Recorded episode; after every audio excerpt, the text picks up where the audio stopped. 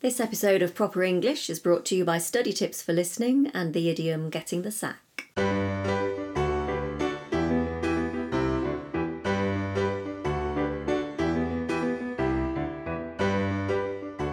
Hello, my name's Alison. And I'm Dave. And we'd like to welcome you to the seventh episode of our podcast, which, as you know, is called Proper, English. If you're learning English and you want to know the correct word to use in a particular situation, If you get stuck thinking of the right preposition, if you're puzzled by definite and indefinite articles, then proper English is just the thing for you.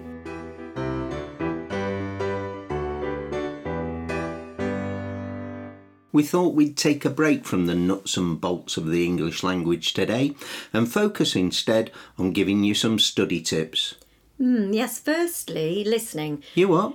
How many times should you listen to each proper English podcast, do you think, Dave?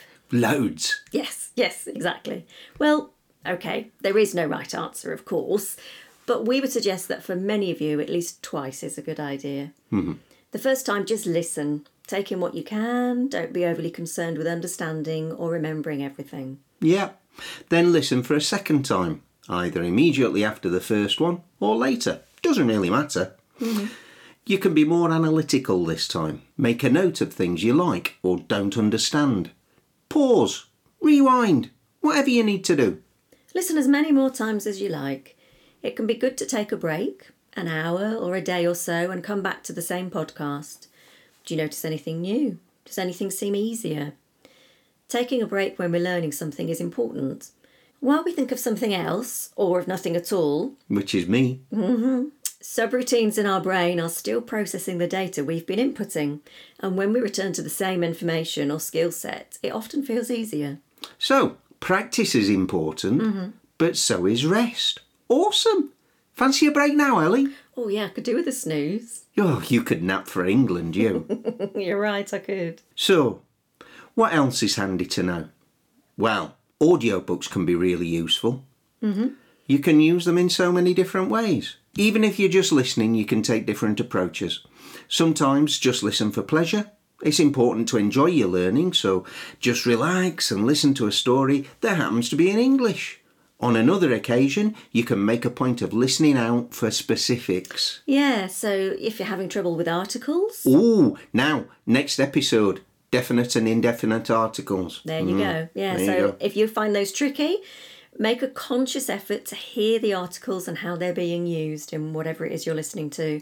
Ah. Want to improve your pronunciation? Listen out for the L's or R's or H's or ED endings for past tense verbs, whatever it is that you're weakest at. Pause the sound, listen and repeat until you feel happy with your pronunciation. And if you've got a printed version of the audiobook, even better. Try reading a chapter and then listening to it, or vice versa. That means, you know, the opposite way around. Use the audio as a dictation exercise once in a while, and then check how you did by looking at the text. Simples.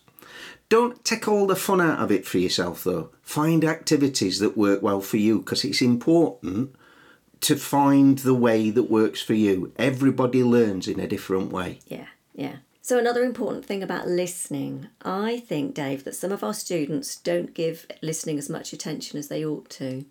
Sorry, I wasn't listening. They find it easier than speaking and writing, and so they don't prioritise it. But, But there's always a but, if you're repeating the same mistakes again and again, maybe you're not listening carefully enough. still not listening. Adult native English speakers don't get confused with articles, for example, or when to use listen and hear. Ooh. Yeah. Yeah. Now we've done look, see, and watch. Maybe we could do listen and hear in will. another one. We will. We will in the Ah, future. awesome. So the thing is, actively listening can help you to iron out those mistakes that you keep repeating. Ah, yeah. You see, listening is one of the keys to language. With the exception of hearing impaired children, it's how every one of us learnt our first language without any effort at all. Yeah, yeah. And thinking of the way children learn, notice that when they make a mistake and an adult corrects them, they don't really get frustrated and judge themselves. So give yourself a break next time you make a mistake. No need to apologise, no need to feel bad. make a mental note, shrug it off, keep going. Do you know a lot of my students apologise to me? And Yeah. there's no need. I know. There's no need. It's part of the process. You make a mistake, you learn from it. Just carry on. Yeah, yeah. One last thing about listening vary it by sometimes listening passively and at other times listening actively. So sometimes have the podcast or songs or whatever it is uh, on in the background while you focus on something else. Your brain is still hearing English and processing it. At other times, listen actively, stop whatever else you're doing and concentrate, like Ali mentioned earlier. Listening out for specific structures or to spot new vocabulary. So let us know if you find study tips useful. We'd love to do another podcast on ways to practice speaking, for example. And now it's time for idiom of the week. Idiom of the week. Have you ever been given the sack, Dave? No, I've left a few jobs, but I've never actually been given the sack. Jolly good. Pleased to hear it. If you are given the sack, you are dismissed from a job. Get it. It tends to be used negatively, so it's different from leaving voluntarily or being made redundant. That's happened to me as well. Mm-hmm. As is often the case with so many idioms, it goes back a long way. In the 1500s, tradesmen used to carry their tools for the job in a sack, and they would presumably leave this sack somewhere while they worked and collect it at the end of the day. So, presumably, if the employee failed to impress, the boss would collect the worker's sack and hand it to them. So, if someone was given the sack, they knew their employment had come to an end.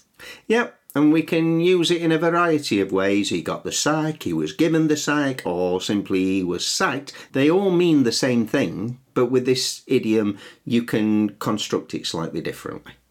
There's similarly a phrasal verb, Dave, um, that I don't think I came across until I was well into my adulthood, and it's sack something off. Yeah, I even wondered if it was from the north of England because I don't remember using it when I lived in the south. No, Now, I've not found anything online to suggest that it's northern slang. no, I don't think so. It's not. it's not a familiar Sheffield phrase. I must admit. Okay. Yeah. If you sack something off, you give up on it. We went to the park to play cricket, but sacked it off because it started to rain. Or, as opposed to being sacked, oh, I've had enough of this job, I'm going to sack it off. Well, hopefully, our listeners aren't going to give us the sack, Dave. Well, they've not employed us. Do leave us some feedback, maybe by sending us an email To proper English or one word. at sapo.pt. Or if you have any other top tips for learning, we'd love to hear from you. Also, if you have friends who are learning English, let them know about us. Yep, they can find us by searching proper English on Podbean, or Apple Podcasts, or or Spotify. whichever podcast directory they prefer. Don't forget to like us and follow us. So, until next time, it's goodbye from me. And it's goodbye from me too. And thank you for listening to Proper English.